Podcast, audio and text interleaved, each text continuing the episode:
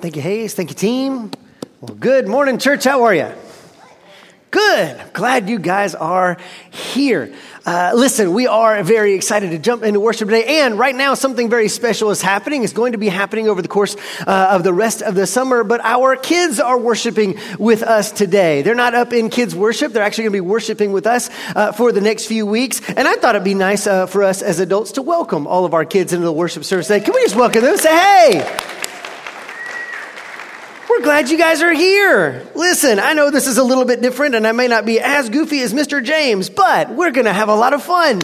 And man, we are glad that you get to worship with us over the next few weeks. Uh, and so you're going to be jumping in right where we've been. Grab your Bibles, if you will, to Ezra chapter 4. Ezra chapter 4 is where we're going to be as we continue our sermon series called Return, Renew, and Rebuild.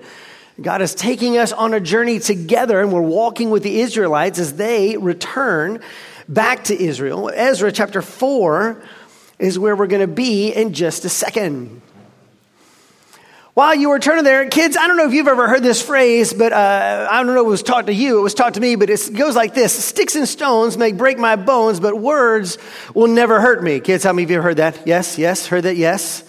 It's kind of one of those things you're just taught. You know, when people are yelling at you on the playground or they're making fun of you or throwing names at you, you can throw it back and say, hey, listen, you can throw whatever names you want at me, but those don't actually hurt me.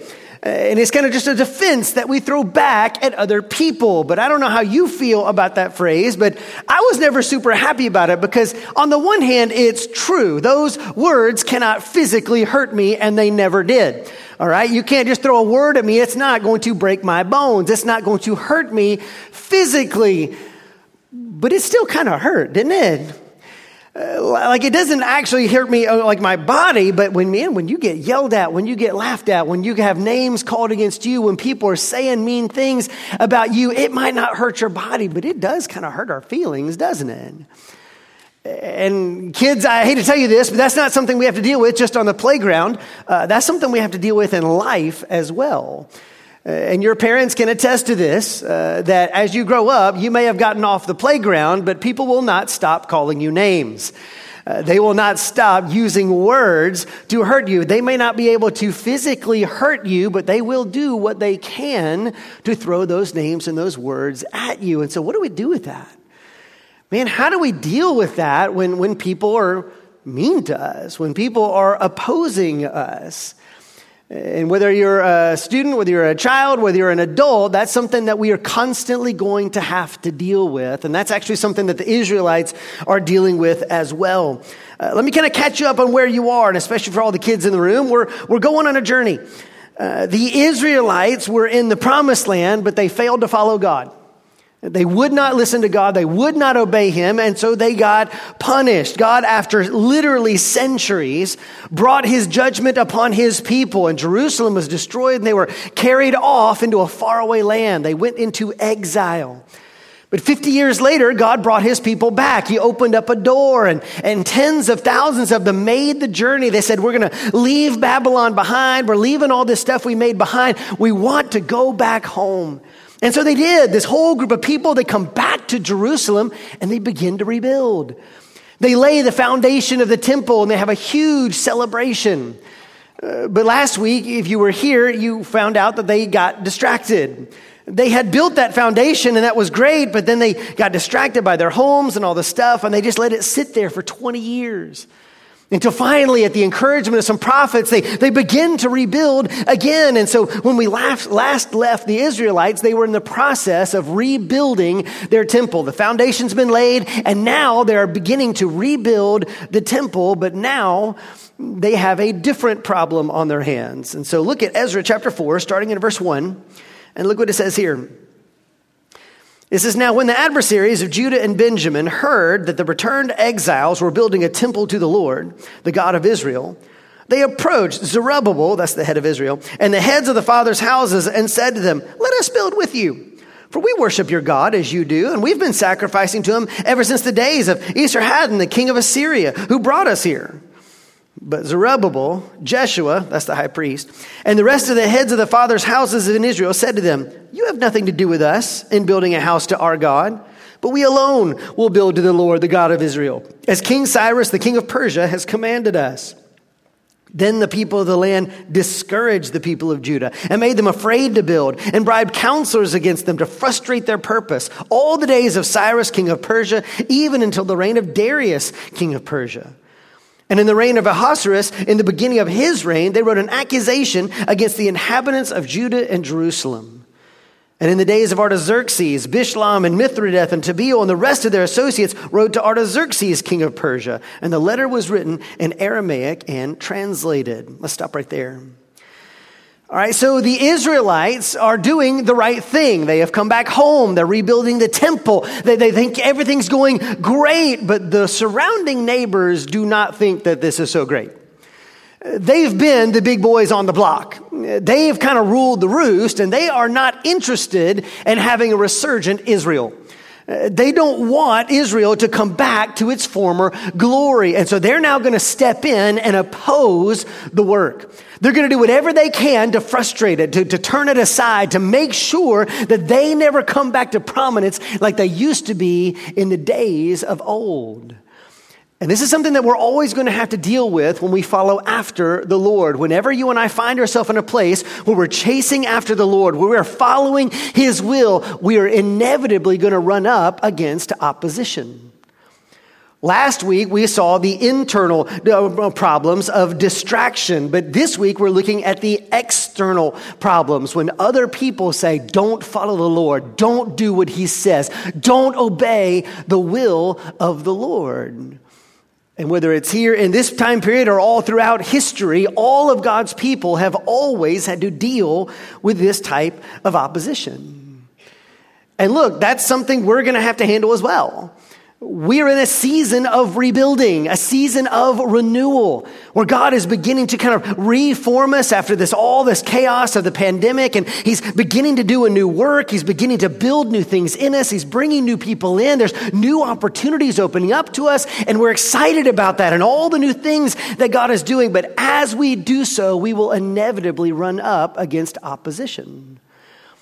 There will be forces, people, attitudes that will say, don't follow after the Lord. Don't obey him wholeheartedly. Don't stand firm with what you have always believed. And it'll come in different forms, but we're going to be opposed. And how are we going to react to that?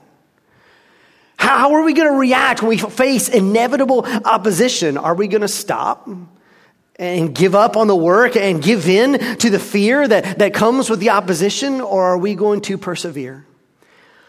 And the answer to that question is going to come down to our understanding of the providence of God. Do we truly trust that He is good, that He is working, and that He is worth it? Do we trust in who He is and what He is doing in us? Because if we do, that will enable us to persevere even in the face of opposition. And so you say, well, okay, well, what are we really talking about here? What, we, what, what, kind of opposition do we have? Well, there's four types of opposition right here in these first seven verses. First off, there's the invitation to compromise. There's the invitation to compromise. Look at verses 1 through 3. It says, Now when the adversaries of Judah and Benjamin heard that they were coming back to build a temple to the Lord, they approached the heads of the father's houses and said, Let us build with you, for we also worship the, your God as you do. And we've been sacrificing to him ever since the days of Esarhaddon, king of Assyria. All right, on the surface, this sounds like they're just offering help. Hey, man, I see that you're building a temple there. How about we come build with you? Hey, man, I see that you've got some things going on. How about we come and join with you? It sounds on the surface like they are just being neighborly and coming alongside to help. That is not the case here. Notice right there at the beginning of verse one, it says the adversaries. That should have been our first clue, right? These are not the good guys. They, are not here to help. These guys are here to hinder. But it says, hey, but they worship God like, like they do that also is stretching the truth. Uh, you see, it says there that they've been here since the king of Assyria brought them. Uh, the northern nation of Israel had been conquered and all their people were taken away, and the king of Assyria brought other peoples and put them in the land of Israel. So these are transplants. Uh, these are not the Jewish people. And they kind of did a little bit of a mockery of the Jewish religion. They said, hey, make sure you, you kind of keep some of that going there. Let's, let's grab some people. You can be a priest. That's good. You're a priest now. And they brought him in and just do a sacrifice or two. And they would kind of keep some of the things rolling, but this was not what God intended. This was not the way God ordained for things to happen. These were not God's people. And so what they're asking is, is like, hey, listen, we've just kind of got a watered down version of, of the Jewish religion. We've got a, just kind of our own compromised version of the Jewish religion. Let us come alongside you and it'll all be fine. But you'll notice what the people do. The leaders rebuff them and they say, no, we cannot compromise. Uh, we can't take this devotion and this dedication that we've brought back, the, the single minded focus, and, and mix it with your compromised faith. And this is one of the, the easiest ways that Satan can hinder what we're doing is just an invitation to compromise. Because it's not an out and out rejection of the Lord. You don't have to turn away from the Lord completely. You don't have to stop what you're doing. Just slow it down a good bit. Cut a few corners. Lower your standards. Just decide to say, it'll be fine. If you ever find yourself saying things like this, well, I, I guess it's okay. If you're saying that a lot, we're probably approaching compromise. There's always going to be people who say, hey, we can follow the Lord, but we don't have to really follow the Lord. We can follow the Lord and do some other things as well. And what you end up with is God and syndrome. You ever suffered from that before? Where we like God, we just want to have God and this other thing. So we have the Lord and we just want to have this other thing right alongside. It's going to be God and my work, God and my hobby, God and my play, God and whatever it might be. I like the Lord, but I just need God and this other thing to be just as important. And what happens is, is it compromises everything. It's easy. It happens to all of us if we're not careful. And so the people of God have to be alive to this compromise. They say, no, we refuse to compromise. So they move on to a second tactic. We get intimidation. Uh, look at verse 4. It says, Then the people of the land discouraged the people of Judah and made them afraid to build. When compromise doesn't work, they just switch tactics and they find, we're just going to come right at you. We're now going to intimidate you. Now they're going to puff out their chest and they say, Oh, it's going to be like that, is it? Well, listen, if you start this, it's not going to end well. This is the biblical version of, hey, that's a nice temple there. Be a shame if something bad happened to it. It's just intimidation. This is an out and out threat of them saying, listen, if you keep building, everyone's going to come after you. If you keep building, you're going to be destroyed. If you keep building, we're going to tattle on you. If you keep building, it's all going to fall apart. It's just a threat. And that makes them afraid. Threats are scary. No one likes to be threatened. No one likes to have somebody kind of intimidate them. That's exactly what's happening here.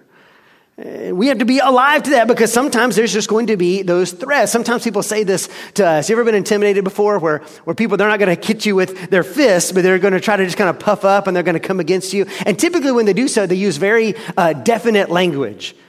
You know, everybody is against you. No one likes this idea. I'm not the only one who feels this way. This will never work. You ever heard statements like that? Anytime somebody's using really absolute language, this is usually the language of intimidation. It's an over exaggeration to say, hey, I'm not going to physically hurt you, but I'm going to bring all the power I can to try to verbally intimidate you to stop doing something. It's just a threat. And a lot of times it works. And the people here, they are a little bit scared, but they're not going to give in. That leads to the third thing. It leads to slander. Look at verse 5. And they bribed counselors against them to frustrate their purpose all the days of Cyrus, king of Persia, even until the reign of Darius, king of Persia. So they're going to bribe counselors to speak poorly against the nation of Israel. They're going to go and pay people to say bad things about Israel. That whenever Israel's name comes up, there's going to be people who cock their eyebrows and say, well, you know, I've heard some things about them. Well, you know what they're like. I don't know about them. And all of a sudden, all the, these people far away, you've got all these counselors. There's people who are, because they're being paid, just deciding to slander Israel. They're going to say evil things about them.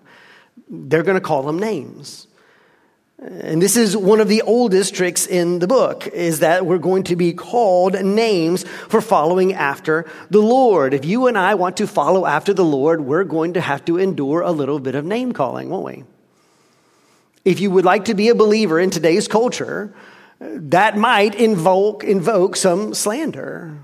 It's been very weird to watch in the past two to three decades, but being a Christian now, instead of being an asset, can in some ways become a hindrance.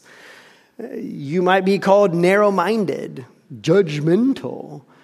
Uh, all kinds of different names that um, get applied to us, regardless of whether they're true or not, just because you and I follow after the one true God. Because we say his ways are right. What he says about right and wrong still hold firm. What he says about truth is still true. Because we believe he is the one and only way to heaven whether people are going to have ideas about that. And when they do, they will slander us. And you may have felt that not just on a playground, but in a boardroom, in an office building, in your neighborhoods, online. That's usually the playground now, right? That's just basically the playground for adults is social media. Is that what we do now? This is where we kind of talk to one another. Slander is going to be the order of the day. And so the question is, do we give in to that? Because no one likes to be called names, do they? I don't like it any more than you do. And there's always going to be that temptation to say, no, no, no, no, no, but let me fix it. No, no, no, no, no. Let me, let me tell you what I really mean. No, no, no, no. Let me, let me make sure you, you like me. And so much so that now we're back to compromise. Let, let me just say whatever you want me to say. Let me, let me try to make you happy. Let me try to make everybody happy. And we're so busy trying to clear our name that we stop actually doing the thing that God asked us to do and again, the enemy is won. He has stopped his purpose, stopped the purposes of the Lord. If you and I are going to walk with the Lord, we're going to have to be willing to endure a little name calling. But then, fourthly, they're going to use political wrangling to get their point across. So look at verse 6. It says, And in the reign of Ahasuerus, in the beginning of his reign, they wrote an accusation against the inhabitants of Judah and Jerusalem. All right, so now what they're going to do is because the, the, the, intimidation hasn't worked, the compromise hasn't worked, the slander is not working, now they're going to attempt to use the power of the state to come in and stop the work of Israel. They said, let me, let, let me just get a bigger power. Let's kind of uh, go above everybody else's heads and make sure we do whatever we can to stop this. I'll use political power to make you stop. So they're going to write an accusation against the Jews and they're going to send it to the Persian king. Now, this is just the way of the world. Again, most people are not going to come to physical blows. Most people are not going to have a physical altercation. They're going to use words to get their way. And when that doesn't work, going to use political power to get their way. And this is just the way of the world. People will maneuver, people will work to try to get their way whatever way they can. And this happens on a national stage, but it happens everywhere else too. Because there's all kinds of politics, aren't there? It's not just national politics. You got office politics. You got neighborhood politics.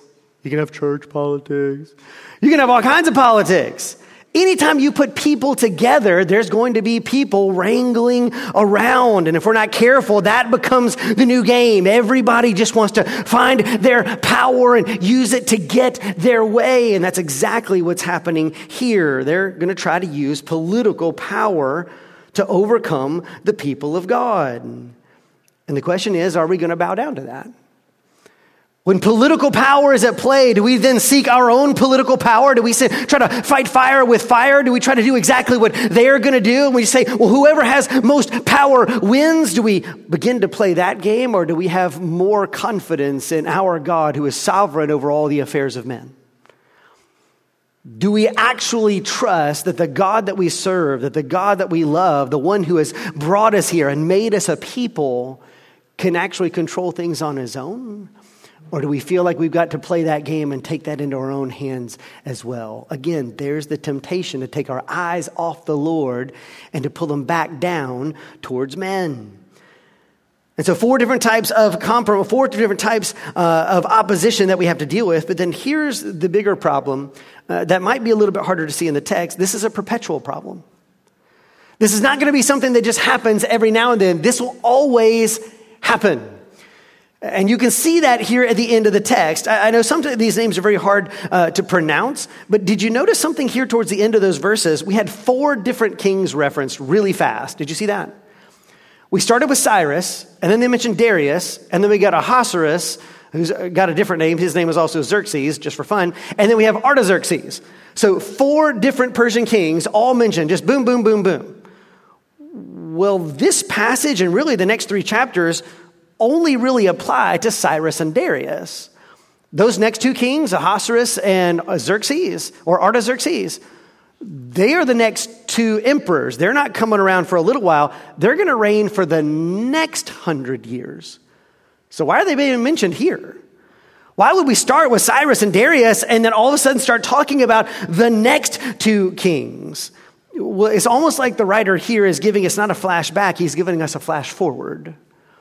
He's saying, listen, there's something that's happening right here during this time, in the times of Cyrus and Darius, but guess what? It'll happen again. And then it's going to happen again. In fact, it's going to happen for the next century. What's happening here is just emblematic of something that always happens. This opposition to the Lord's work is going to happen in every single season. It's going to happen in every single era. It's going to happen to every single group of people.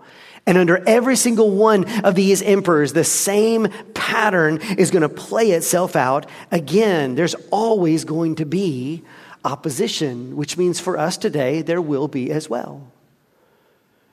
And so, how do we respond? How do we respond when you and I face opposition? When you and I face different times where we're tempted to compromise or being intimidated into submission? Or we have people who are using political power to kind of maneuver us out. How are we going to respond? Well, again, this is going to come back to how we view the providence of God. So let's skip forward now to Ezra chapter 5. Look at Ezra chapter 5. And look what happens here. Ezra chapter 5, starting in verse 1, it says this. It says, Now the prophets, Haggai and Zechariah, the son of Iddo, prophesied to the Jews who were in Judah and Jerusalem in the name of the God of Israel who was over them. Then Zerubbabel, the son of Shealtiel, and Jeshua, the son of Jozadak, arose and began to rebuild the house of God that is in Jerusalem. And the prophets of God were with them, supporting them. At the same time, Tatnai, the governor of the province beyond the river, and Shethazar Boznai and their associates, that's the bad guys, these are the neighbors, came to them and spoke to them thus Who gave you a decree to build this house and so finish this structure? They also asked them, What are the names of the men who are building this building? But the eye of their God was on the elders of the Jews, and they did not stop them until the report should reach Darius, and then an answer be returned by letter concerning it. And this is a copy of the letter that Tatnai, the governor of the province beyond the river, and Shethazar uh, Boznai and his associates, the governors who were in the province beyond the river, sent to Darius the king. Let's stop right there. All right, so a few things to note here. Right there in verse 1, it says the prophets Haggai and Zechariah. If you're with us last week, we were in that prophecy, the prophecy of the prophet Haggai. You also have recorded in Scripture the prophecies of the prophet Zechariah. So we have there right here in scripture, these are the contemporary prophets who were speaking into this situation. And the amazing thing is, is that when these prophets spoke the word of the Lord, they come to them and say, Why did you stop? Let's rebuild the temple. Even in the face of opposition, the people begin to rebuild. And as their enemies begin to use all of these tactics against them, something amazing happens. They don't stop the work. They don't stop. They keep going. They refuse to be intimidated. They refuse to be scared. They, they refuse to compromise. They said, we're, we're not going to give in to this political wrangling. We're going to follow after the Lord. They trusted in the Lord their God. And so they continue the work. Now, this is going to take some time. But they're going to continue day in and day out, week in and week out, year in and year out. Why? Why would they do so? Because they believed that the God who had made them a nation, the God who had saved them even when in exile, the God who had made a way back even through that very pagan nation, uh, the God who had helped them rebuild would be the God who watched over them in all of their work. As long as they followed after the Lord, this is exactly where they needed to be. Therefore, they would not stop following after him. But the opponents aren't done either. Uh, it said there in verse 6 that these guys are going to send a letter to Darius the king. So now we have a new emperor. A little bit of time has gone by. They're going to send a letter to the emperor. And we actually have those letters recorded. If you read the rest of chapter 5 and verse 6, you see some of these letters. These are political letters written between two heads of state. And you say, well, why is this recorded in scripture? Well, because that's what was really going on. God's working in the real world. And these people write a letter, uh, and you can imagine what it might have sounded like. In this letter, they made themselves sound like model citizens. They said, Oh, Emperor, we're so glad to be your loyal subjects. We're so glad you conquered us. We love being in the Persian Empire, and all we want to do is help you. But we got some neighbors, and man, they're not so great. Listen, I don't know if you know about them, but they've got a history of being super shady. They have caused a whole bunch of insurrections in the past. They don't pay their taxes on time. These are not the kind of people you want living in your area. So I don't know, but they're building this temple. If I were you, I'd go check and find out if they're really supposed to be doing this or not. So they're going to use some political power. They're going to use some slander and they're going to see if they can get this stopped. They're going, to, they're going to write a real flashy letter to see what happens. Well, let's see what happens uh, next. The letter goes to Darius, and they do exactly that. They go back and, and search through the records, and here's what they find. Go to Ezra chapter 6, starting in verse 1. Ezra chapter 6, starting in verse 1.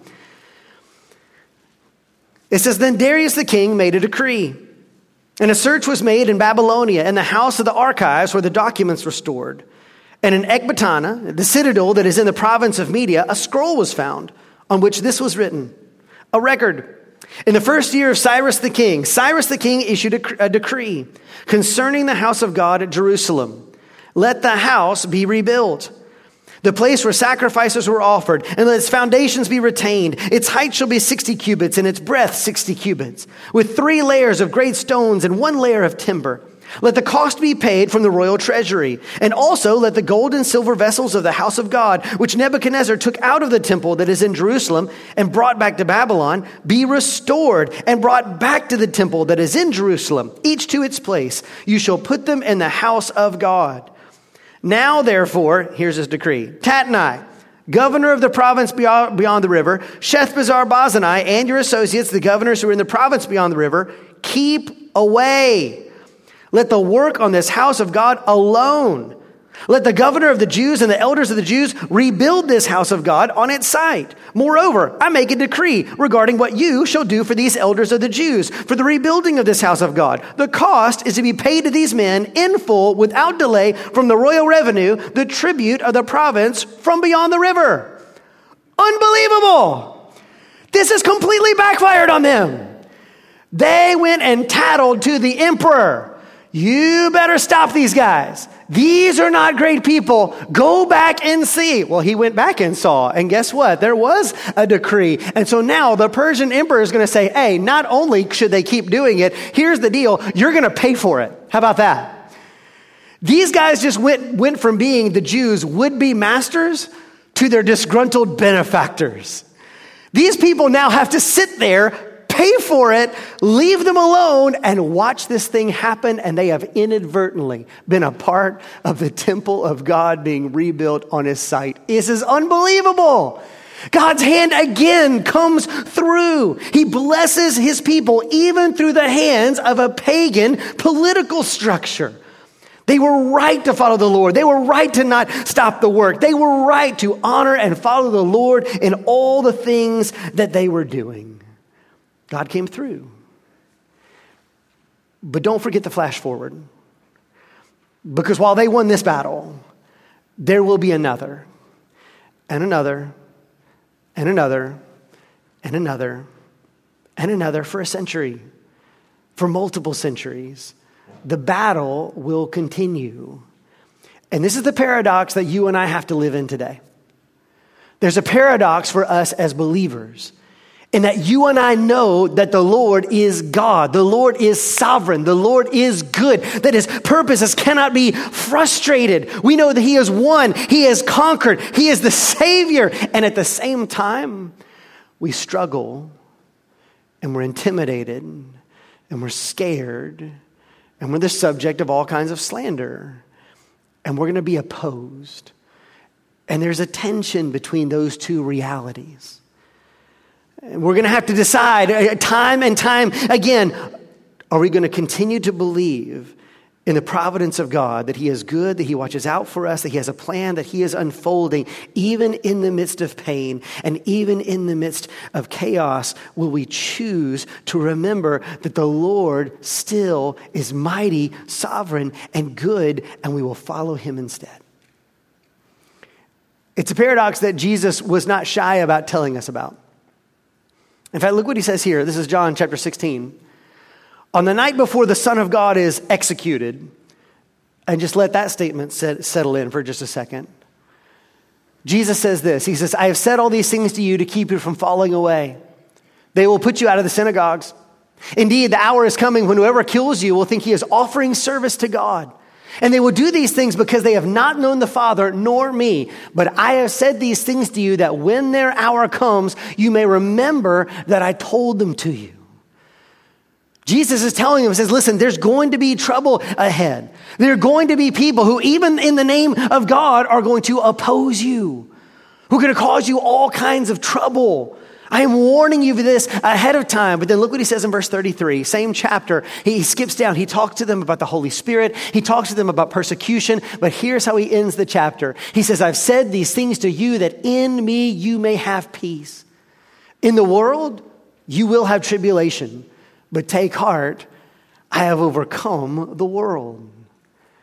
These are two unassailable facts that we have got to deal with. Number one, in this world, we will have trouble. Opposition is not an if, it's a when. If you want to follow after the Lord, it's not an if, it's a win. We will be opposed. We live in a broken world. We live in a sinful world. And no, we may not be fighting against the Persian kings anymore, but we do have to fight against a spiritual enemy. We talked about this in the spiritual warfare series. There's a whole range of, of spiritual forces that are opposed against us. There's a, a world system opposed against us. Our own very flesh is opposed against us. We will have trouble in this world. But here's the second thing. He says, but I have overcome that world.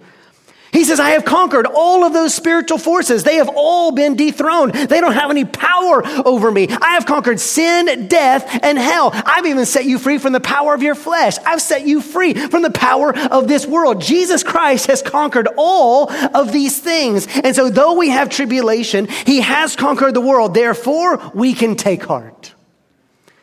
We can be brave. We can be confident. As we walk forward, even in the midst of opposition, we can be confident because of who the Lord is, because of his providence, because he is powerful, but also because he has a purpose for our good. And as we seek after him, as we follow after him, we will always be exactly where we need to be. And so, what does that look like for us, though? What does that mean when we face opposition, when we face slander or intimidation or all these other different tactics? How do we respond? Well, I think the first thing we need to do is this we need to trust His providence. We just need to trust Him. It's hard to trust when you feel scared, it's hard to trust when you're being threatened. I mean, how do you feel when somebody says, hey man, this might jeopardize your promotion? This jeopardizes your job. This is going to jeopardize your standing in the neighborhood. This is going to jeopardize that opportunity you've been working for. You, you can keep up with this if you really want, but if you really choose to follow after the Lord, you just need to understand what that might mean for your bottom line. Hey, that's scary. It's scary when following after the Lord is going to cost us. And we know that that actually might happen. It's scary to, to feel that intimidation, to feel those threats. And in that moment, we have a choice to make, and it's am I going to trust the Lord or not? Can I trust that He has overcome the world? Can I trust that He is still in control? Even when the world seems like it's in chaos, can I trust that the Lord is still in control? And in our darker moments, or even just our quieter moments, we might ask the honest question Is He? Because, man, I don't know what you see when you turn on the television, but it's chaos out there. It seems insane out there. Is God still in control? Can He honestly take care of me? Is He really going to help me? Is He really moving in this world? And the answer is always yes. You can tell from our passage today. Did you notice that God's hand moved through the hearts of four pagan Persian emperors? Did you notice that? He just lifts them off, just like random names. These are people who ruled their known world. And God said, whether it's this one or that one or this one or that one, my purpose will always stand firm. When was the last time we saw four successive politicians do the same thing? Have you ever seen that? You ever seen four politicians, four presidents, four anybody's in the same job do everything exactly the same way? That never happens. That's why they succeeded them. And yet, here's the Lord moving through these four kings. And he's done it before, he'll do it after, to say, My purpose will stand. You may think you have other ideas, you may think you're in control, but the sovereign hand of God moves through history and he does what he will. He can be trusted. Do we honestly believe that the Lord is sovereign over the affairs of mankind? If we don't, then we'll give in to the intimidation. We'll give in to the threats. We'll, we'll hunker down and say, fine, I'll just stop. Just, just, just go away. Don't threaten me anymore. But if we know that the Lord is provident, if we know that the Lord is sovereign, we will stand with him and say, no, Father, even though this is hard and even though I'm opposed, you are worth it.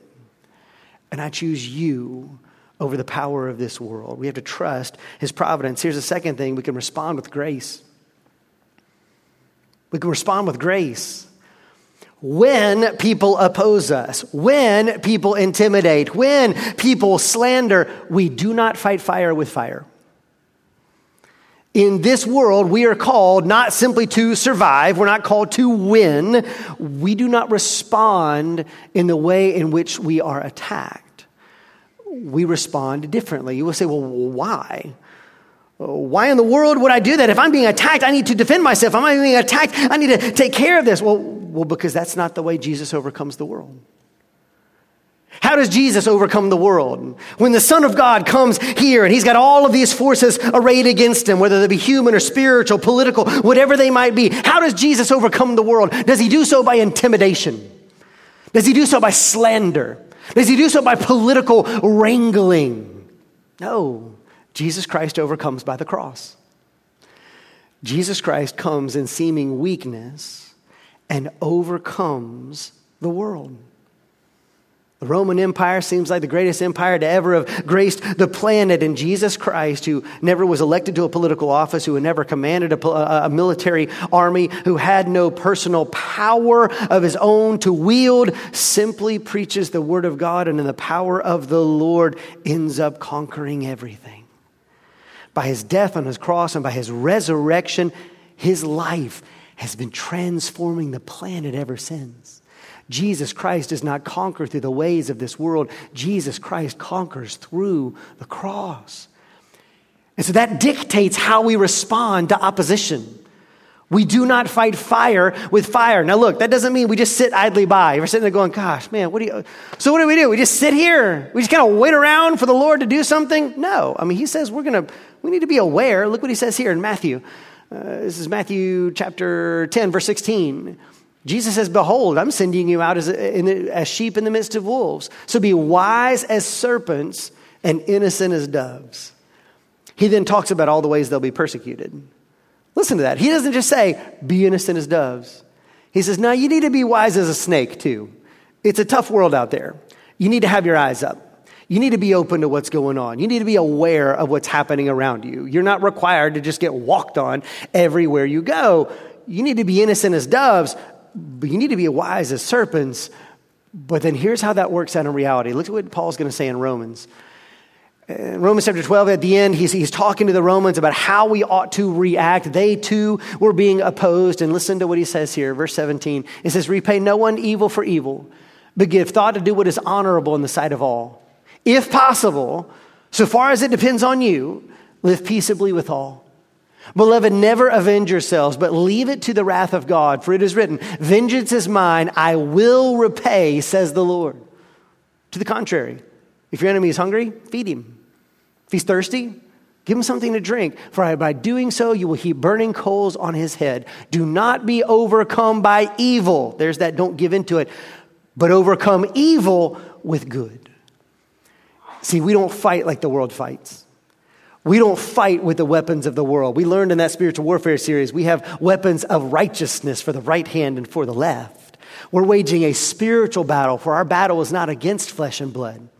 Our battle is against those spiritual forces, and so we do not fight like the world fights. We do not wield these same weapons. When you get opposed, how do you react? Do we find ourselves slandering in kind? Do we find ourselves intimidating in kind? Do we find ourselves using political machinations in kind? Or do we choose to let the Lord handle those things? This is no, no, no, I'm going to act like the Lord Jesus Christ. I'm going to follow after him. He will take care of all of these things. We do not fight like the world fights. We respond with grace. And then here's the third and final thing we see the bigger picture. We see the bigger picture. When you and I find ourselves opposed, when we find ourselves in a fight, everything gets kind of hyper focused. If somebody comes at us, that, that, that's a threat to us, and, and the whole world just kind of shrinks down to that, that one instance, to that, that one circumstance, and it feels like that's the whole world, but it isn't. God's plan is still unfolding, and sometimes we don't get to see all the edges of it. It's going to take the Israelites four years to build the temple. Four.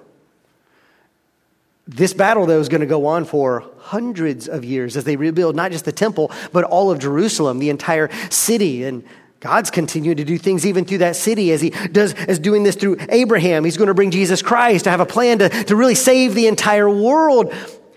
And we don't see the edges of all of that when we're only worried about the fight in front of us.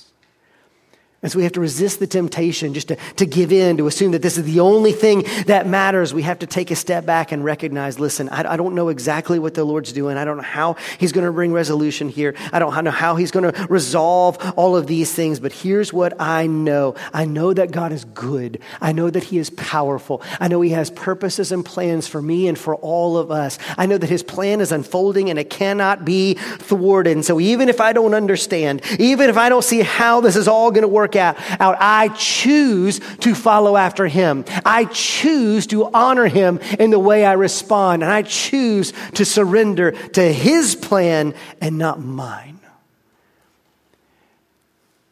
And when we do that, we find that we can persevere even in the midst of opposition. Remember, opposition is not an if, it's a when. And when we face this as individuals, when we face this as a church, it matters how we respond. And it all starts with our understanding of the amazing power and purpose of the God who loves us. So do this me. Bow your heads and close your eyes for just a moment.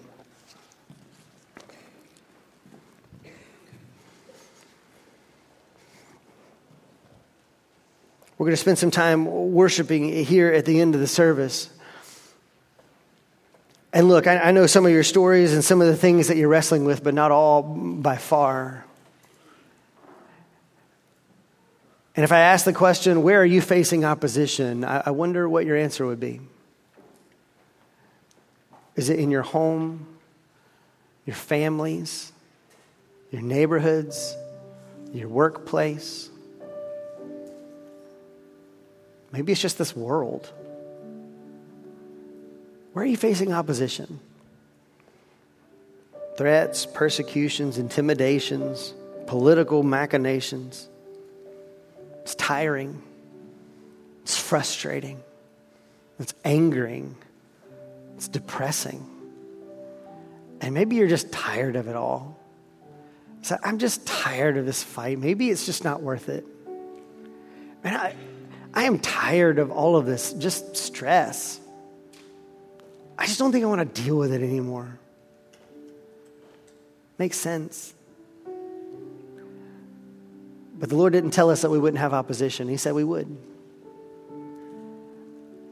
And He said it's worth it.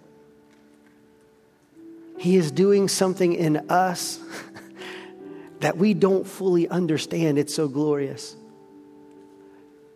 He is bringing a salvation to us that is so much greater than anything we've ever fully grasped.